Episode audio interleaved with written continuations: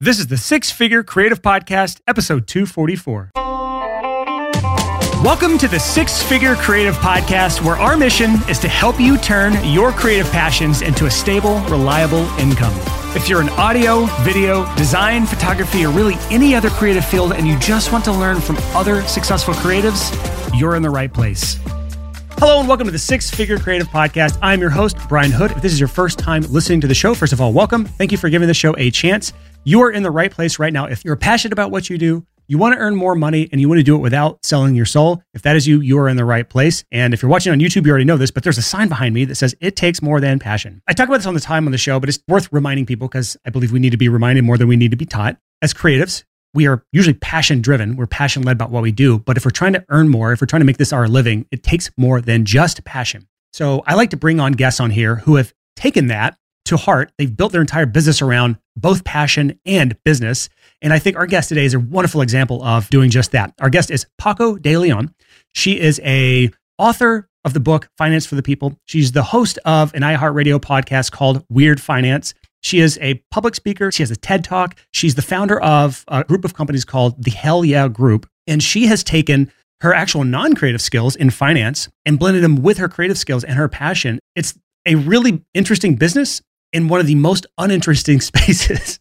and we'll dive into what all that means. But she's taken something that is just dominated by a, the most boring businesses possible on earth. And she has set herself up to be incredibly interesting. Something that's so interesting that she's been featured on New York Times, Forbes, Business Insider, NPR, Vice, Bloomberg, a bunch of other things, Good Morning America, because she's gone against the norm. She's used her creativity, her ingenuity, and her business sense to create something that is really successful. And she's done a wonderful job of building her personal brand in a way that sets her apart from all the other people. So, in our discussion today, Paco talks about how she sets herself apart from all the other businesses in her industry. She talks about how she gets clients, the unique ways that she's doing that. And she even talks about how she's accomplished all that she's accomplished so far in her life, even though she's lazy.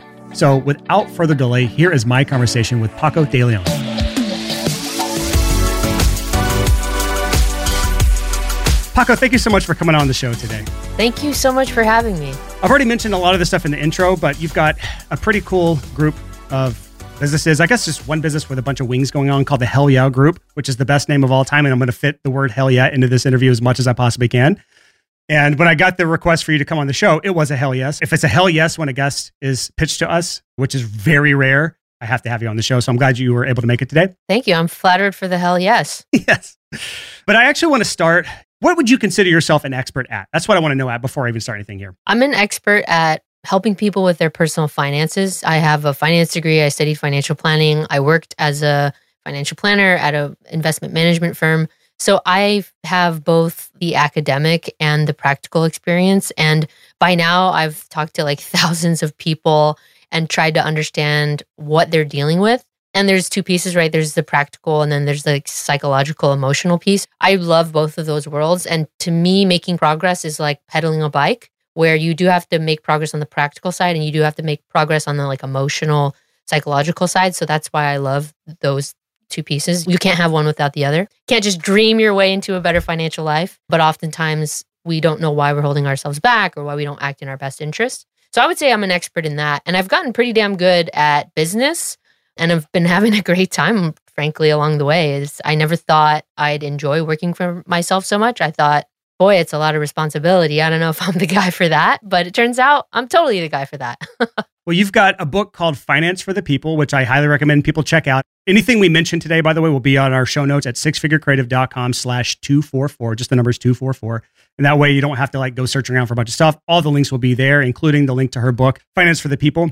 So you've got this book. You also have a podcast called Weird Finance. And when I say Weird Finance, one of the episode titles is Exploring Financial Kinks with Financial Dominatrix Mistress Marley. Wonderful title. And I even skimmed through the explanation of this because I didn't have a full time to listen through it when I was doing my research before this episode. And it seems fascinating. I'm going to go back. I added it to my podcast queue to listen to that whole episode. It is like weird finance in the best way. So that is like your niche. You've put the flag in the ground. This is my world.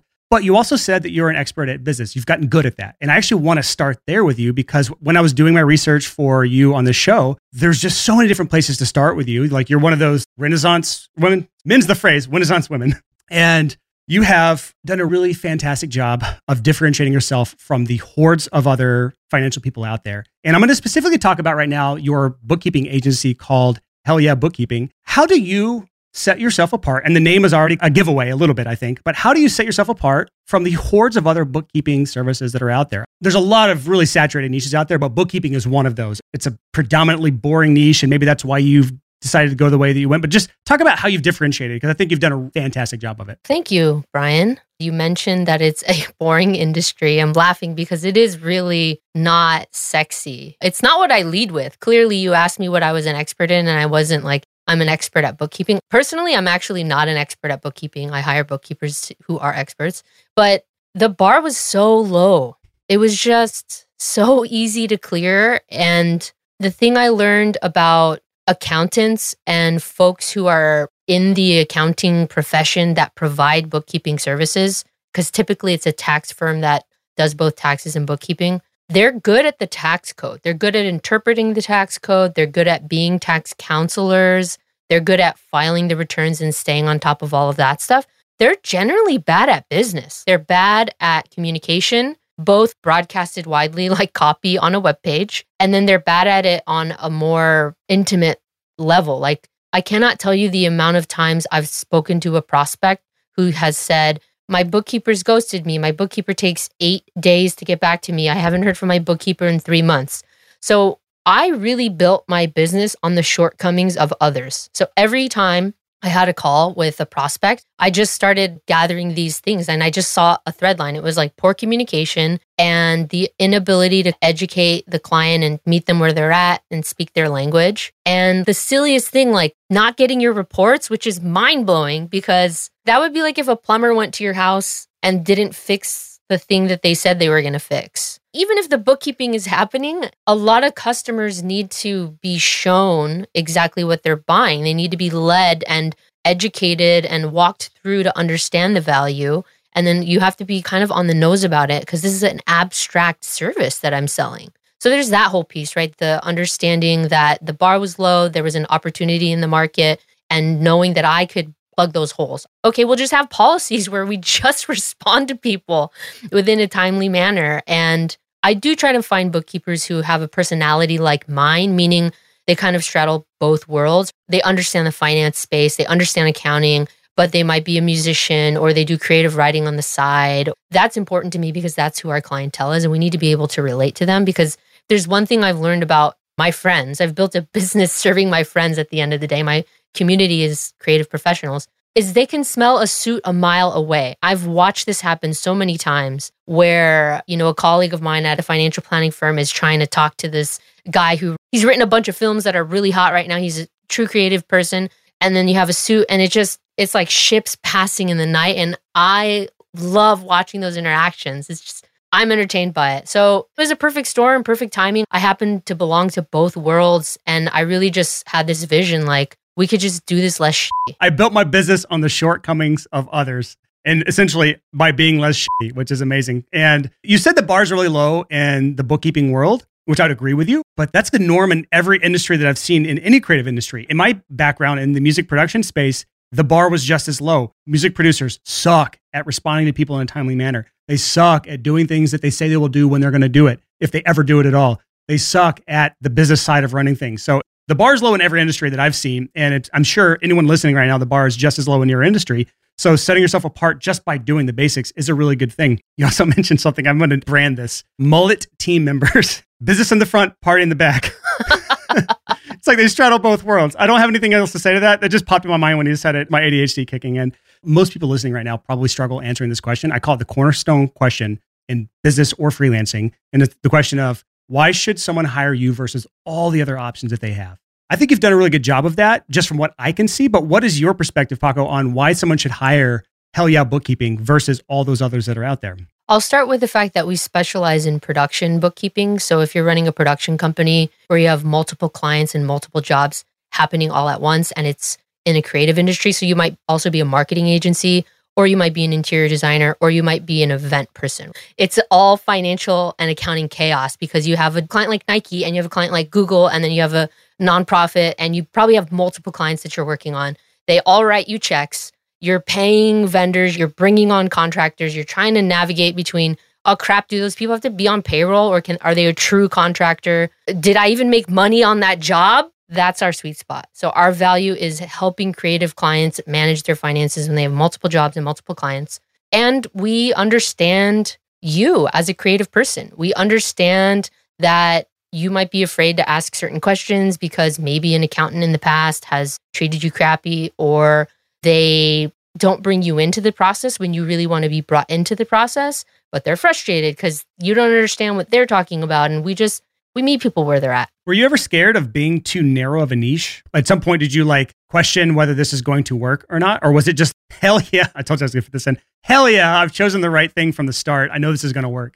I actually didn't start with production companies. I started with writers in Hollywood because when I worked as a financial planner, we worked with a lot of writers in Hollywood. We worked with a lot of behind the camera people and they were charging a fee for their service. There was no product involved and it was less complicated.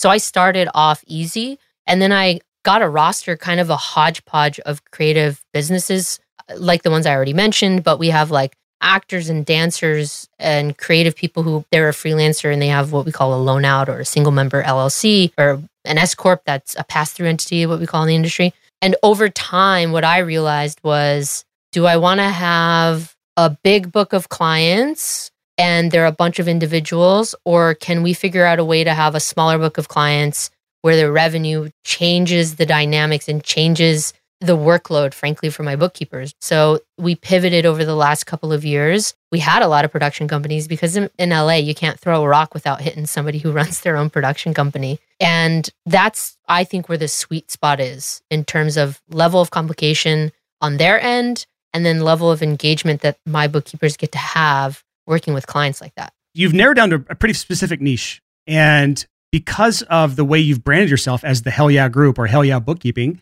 you're excluding a lot of people. If I'm a button up corporate type company with a lot of money that I can dangle over your head, you've actually repelled me because of your branding. And I think so many people are afraid to take that strong of a stance in a specific niche. As a creative, I resonate wholeheartedly with that. So it's like attracting the right type of person, a creative with a business, but it's repelling what would probably be the wrong type of client. But how did you approach mentally the barrier of excluding so many people from your market as a agency owner? I didn't have a barrier. The exclusivity is what makes it attractive. So, like when you can't have something, you kind of want it more. So, I had a mentor in the financial planning world, and he taught me how to sell he taught me how to talk to anyone with any net worth about money. I have a background where I worked for two years as a debt collector for a big bank while I was in college. So I already really felt fluent. I could call up a stranger and ask them for money, you know, and I wasn't aggressive. I was very Paco about it, gentle and kind, and like, what's going on? How can we help you? And then my boss, he helped me learn how to take that skill set and make it better, make it sharper, talk to really anyone. And so one of the things that we used to do is this was all his idea too. Sometimes he would have people come in and we would talk to them and we're doing the dance, the courting, the do you want to work with us? Do I want to work with you? Back and forth. And sometimes towards the end, when he would hook them, he would oftentimes say, My financial advice to you is not to hire us as your financial advisors. And the way these people reacted was like, we just spent like an hour, an hour and a half. You bought us lunch, you brought in coffee. We have a great rapport and you have the audacity to be like, we don't want your business. I learned a lot from that. I learned a lot from this idea that when you're not for everyone, for the people that you are for, that's attractive. It's like getting accepted to Soho House. I think what's really interesting is my work is all about accessibility, but in the marketing world, you do have to niche down. You do have to say these people are not for me because you're not going to be happy, I think, serving everyone. You have to find the right people who value you, and who you get along with, and everybody else can find their person. I watched your TED talk, and you mentioned about how when you try to be everything for everyone, you end up being nothing for no one. And I think you've done a really good job of not just talking the talk, but walking the walk as well. And this is actually just one of the many benefits of niching down is you get to have fun with your design and your copy. Like you've picked a fun name. Were you scared to use that name, by the way? Or was it just like, hell yeah, I'm using that name? I was riding my bike one day. Any story that starts like that is a wonderful story. So continue. I started to interrupt. So I'm just like on the LA River, just thinking about this new thing that I'm doing, trying to work for myself. So many great ideas. They're gifts given to you from I don't know where else. And your job is to organize your whole damn life to be ready to receive these gifts and to serve them all the way through. And I was just writing and boop, it just popped in my head a little gift. And it was like, hell yeah, bookkeeping is hilarious. And I thought it's going to turn the right people off and it's going to attract the right people. And it was a no brainer from there. In retrospect, when I go on network television, like it was on Good Morning America, and I was like, they're not going to say it. And I just did a thing for PBS. We didn't really mention it. It's just funny now that I'm seeing, like, oops, this is also put me in a tricky spot when it comes to like some of these bigger corporations. All right, so this brand, this wonderful idea that popped in your head that you did receive as a gift, you have shaped your entire life around this and written a book and launched a podcast and done TED Talk and been on all these shows and had all this wonderful publicity and done all these wonderful client acquisition things that we'll probably talk about in this episode.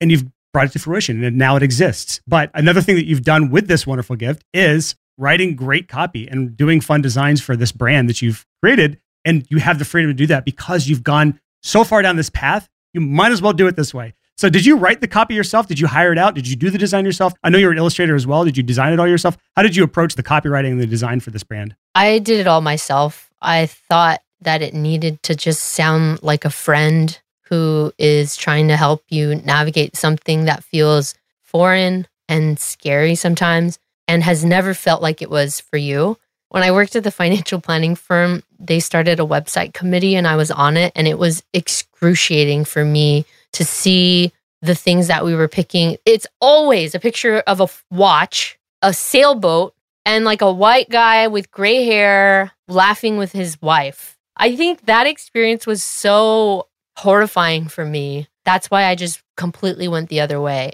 a lot of it was a hypothesis that I had. The question was, could I do something so different than what I experienced? You know, and this was like in 2014. And now I feel like it's a lot more common. There's a lot more people talking about money. It's a lot more accessible today. But back then, I didn't really see much of it. So I was really curious is this possible? Could I put a roof over my head, food in my belly, have some money to save with this different perspective. And it's funny that you say that I've niched down so much because I actually don't feel that I have because I still operate in the business finance world and the personal finance world, right? I didn't pick one. I'm still doing both. And now I have all these different lanes that I'm in. Like I'm an author and now I have a podcast that doesn't seem to be related to the book necessarily. And then this other service, this bookkeeping service that I frankly, I never actively promote it. It's very rare that I do. That's another interesting business thing to realize is that once you kick up enough dust around all this other stuff, sometimes people they want to be in proximity to that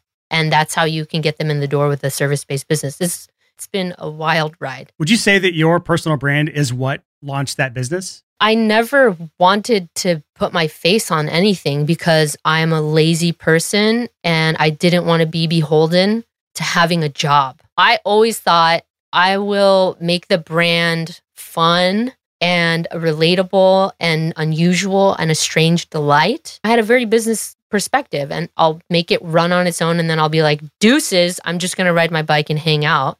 But things changed actually. Just the climate of business has been, oh, you have to show your mug or people don't trust you.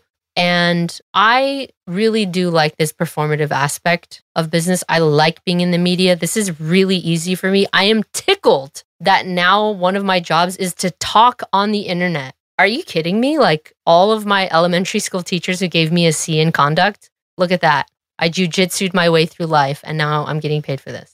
Yeah, I got a detention like 50 something times in sixth grade for talking too much. So, like, I can relate to that and I can resonate with that. So, how big is the agency now? How many people are working there? I'm just out of curiosity. And you don't have to answer this if you don't share this stuff publicly. I have four bookkeepers right now, and I'm flirting with the idea of expanding. And I have a coordinator. So, there's five or six of us who are making this thing happen. And you said you are lazy and you don't want to be beholden to ideas or whatever. What does that mean? Because, like, I feel like that is a liberating sentence for someone to hear right now. So many people feel like they're lazy because they either don't stick to what they say they're going to do or they want so bad to do something, but you've made it work. If that is genuinely true, you've made it work. And I want to know how. I want to know your secrets. The word lazy, I like to use because it's entertaining and you're not supposed to proclaim that you're lazy, I think. That's what Gary Vee would say. If you're lazy, you're going to fail or something. I don't know. I don't listen to Gary Vee. So the other side of the coin of lazy is energy efficient.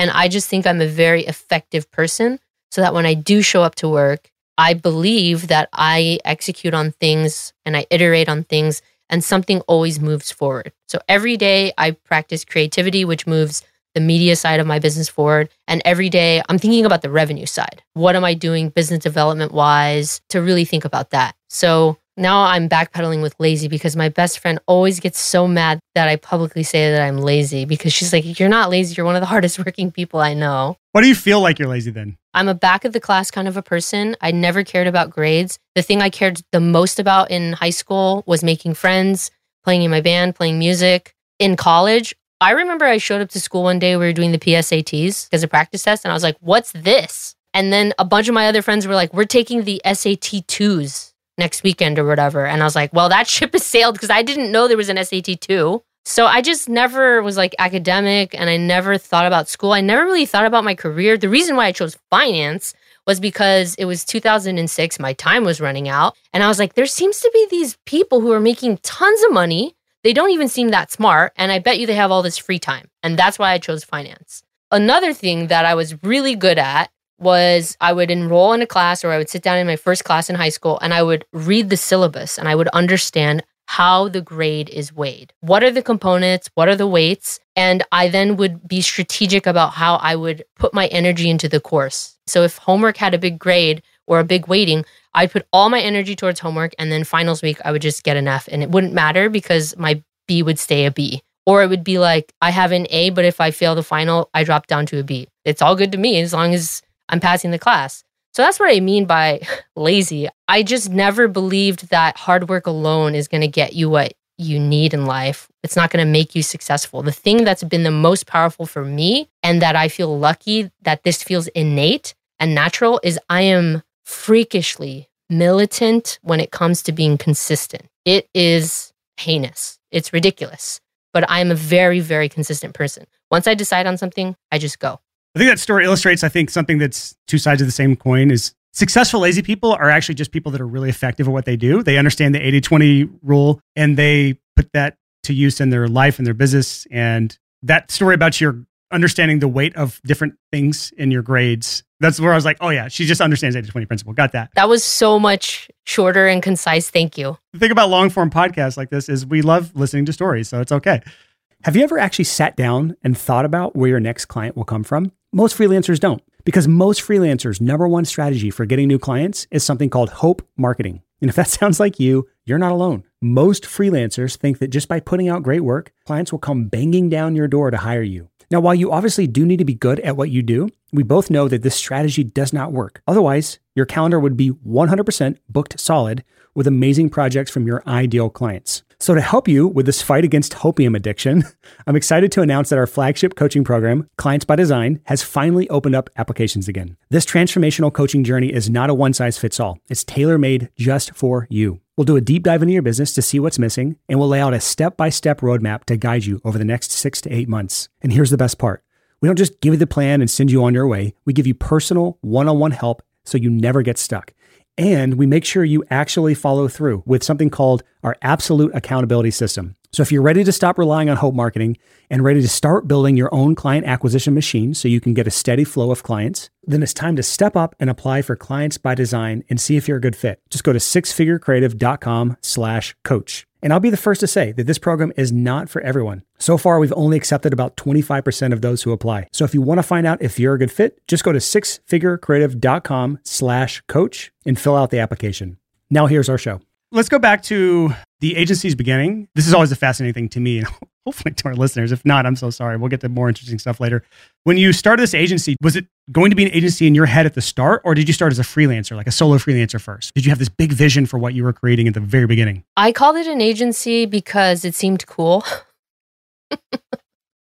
and I'd never seen that done before. They always say like we're a tax firm, we're an accounting firm. I was like, uh, I don't know, that's not really gonna fly. Can I just call it an agency? Like, what is an agency even? Oh, you bring in the right players, put them on the right project. I'm getting paid for like making that happen for bringing on both sides, basically. So I originally had a business partner who came from when I was working as a business consultant or at a small business consulting and management firm when I first graduated him and I came together and we actually made a lot of mistakes together. like painfully, painfully underbid. Like our pricing was just so low that I think people thought it was a scam or that it was so poor quality. The story I always like to tell is like the $1 oyster. For me, at least, when I drive by and I see a sign that says $1 oyster, guaranteed food poisoning. Right. So I think we were the $1 oyster for a while and then he bounced. And then I was like, oh crap, it's just me. And then I started. So I went from him and I kind of doing the work to me immediately being like, I actually don't like bookkeeping, which is a good sign because if I don't like it and I have a finance degree and I've worked as a bookkeeper and I know this stuff, if I don't like it, my goodness, there's a ton of people out there that don't like it. This is a real pain point. So then I started hiring people. Uh, you know, I brought on like my first freelancer. To answer your question, we were a corporation right from the start because you had two business nerds starting a business. So we did it right. And I didn't have some grand vision. Like I just was iterating over time. And then as soon as I brought people on, I realized how scalable this is. And I realized this is how you do a business, right? From a business owner's perspective, you think about businesses as processes and procedures. You think about it as value for the client. It's all intertwined. And if you can get those processes and procedures down pat, that's why I'm so obsessed with having like a marketing workflow because we always have a full pipeline. You kind of need my mug, but you don't need my mug to get sales. And at the end of the day, if I wanted to sell the company, everything has a process. And now I'm there, but I wasn't there like four years ago. It's been a learning process, the whole, you know, the whole thing. Did you read Built to Sell at any point when you were starting this business?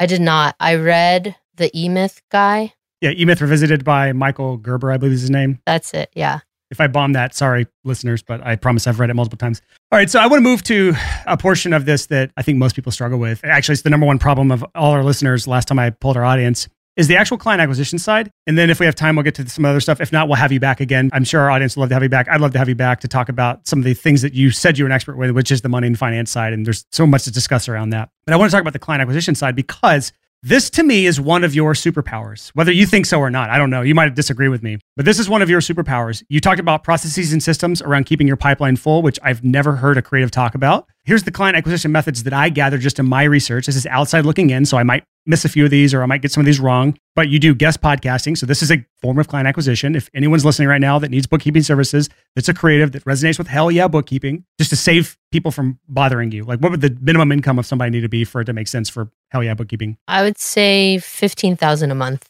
Okay. So unless you're doing like 15 grand a month, probably don't reach out. But if you're doing over that, Great. That's a form of client acquisition for you, guest podcasting. You have your own podcast on iHeartRadio Podcast Network. Wonderful. You just started that recently, so we can talk about some of the things that you may want to listen for on that. Aside from the episode I already talked about earlier, you have a TED Talk and you just do thought leadership in general. You have an email newsletter. You have that book I mentioned earlier in the episode called Finance for the People. And you have a blog. This is an area that I think is fascinating because I've not seen anyone do this in this space. Is publicity. You have a good PR person, I think, because you've been featured in New York Times, TED, Forbes. I'm just looking at the logos on your site. NPR, Vice, Bloomberg, Business Insider, Refinery29, Good Morning America, and there's probably a bunch of others that I'm missing. So I think publicity is probably a big part of your client acquisition process in general. What is working best for Hell Yeah Bookkeeping in general? And side note, you as a personal brand as well, because those are two separate things, but the personal brand definitely feeds into Hell Yeah Bookkeeping. I just have divine timing.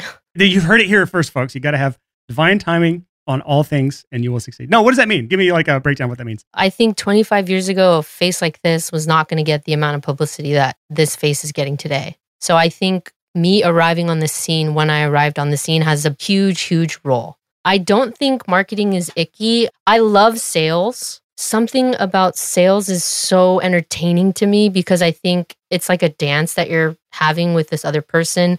And I think for me, part of that is I don't know if it's competitive or what it is, but I don't mind the sales aspect. I love trying new things on a sales call. Like I started doing this corny thing at the end of a call where I would say, Brian, thank you so much for giving me this opportunity to win your business. Being that direct is jarring to people.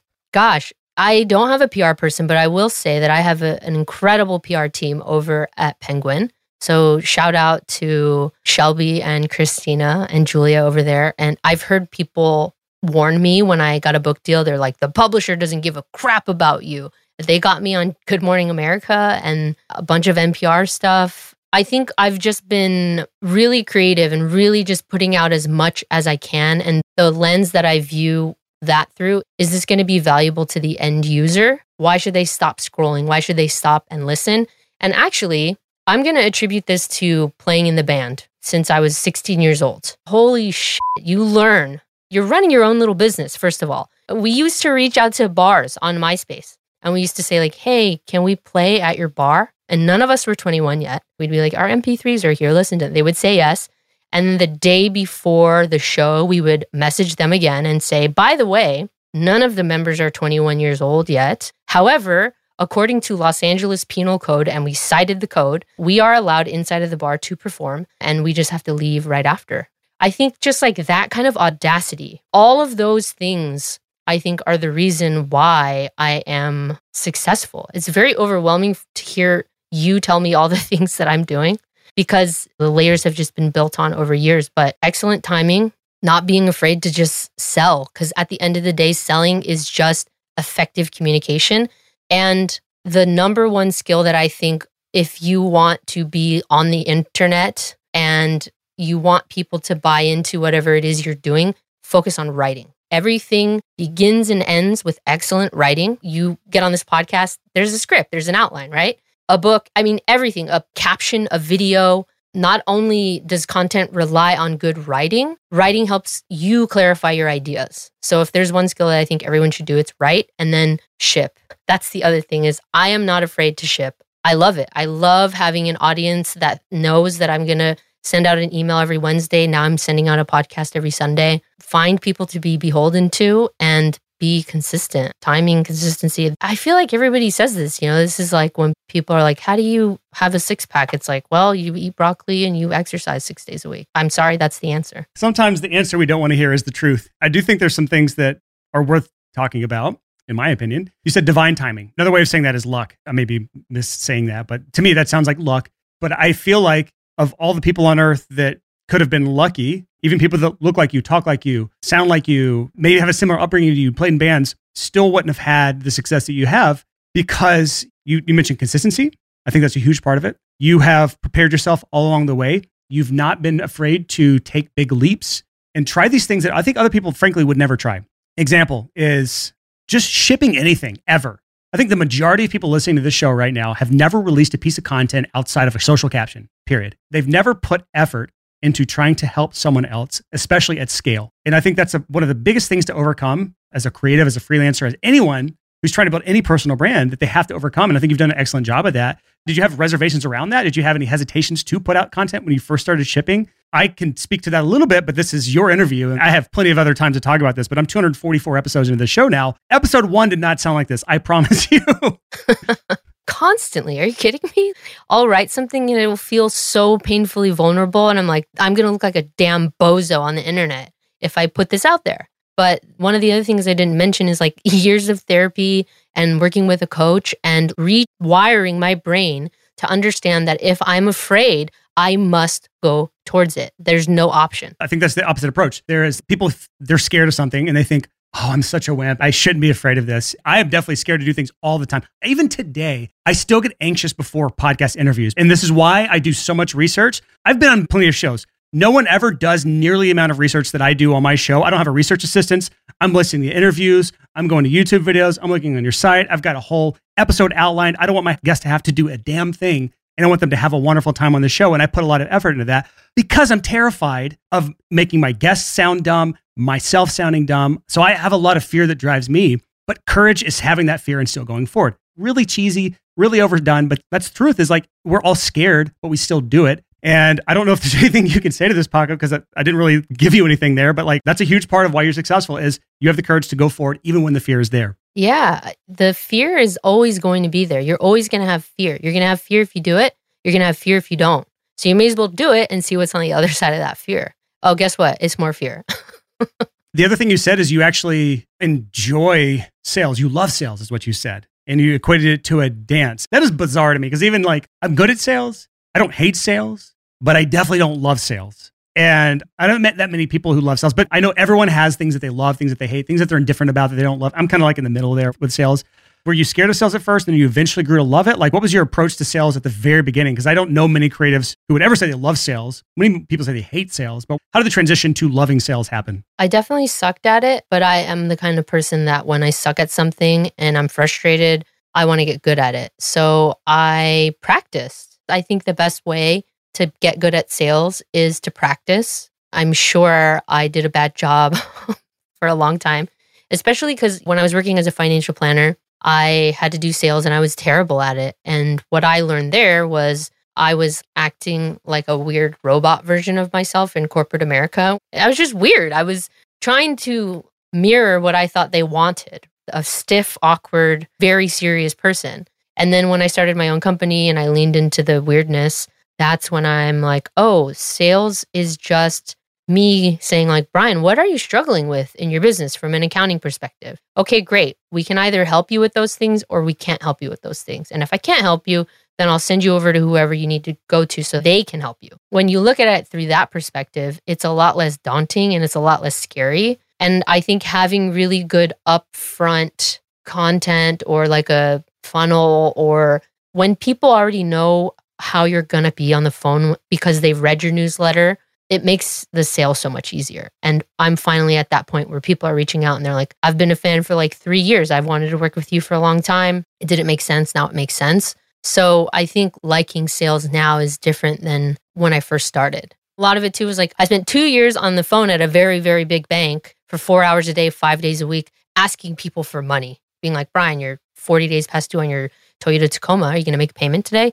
Just learning how to talk to people, I think, is a big part of getting good at sales. When you've done something as hard as that, doing debt collecting calls to people that don't know, like, or trust you, and frankly, they don't want to talk to you, and they may be at the lowest point of their entire lives because my family's been there. They've had cars repossessed. I've been in that scenario. You're like, it's an unknown number. Don't answer it. I've been there from a family's perspective, like when I was younger, when I was a kid. They don't want to talk to you. So, like, you've already been through what could be the worst sales position on earth. The opposite of that is what you're doing now. And I think the reason you're able to get on the phone with people who already know you, like you, and trust you, and frankly, they probably want to hire you. It's just a matter of finding out if it's a good fit. Completely different process. And that's why you love sales. And you don't get to that if you don't have the personal brand you've built up. You've spent a lot of time building a personal brand, putting out content, shipping constantly, so that by the time someone gets on the phone with you, it is as good as closed. It's just a matter of figuring out the details of whether or not you can help. And that's a big difference what a lot of listeners have right now, where it's like pulling teeth. I don't know who you are. Why should I hire you? And they're like, I went to school for it and I have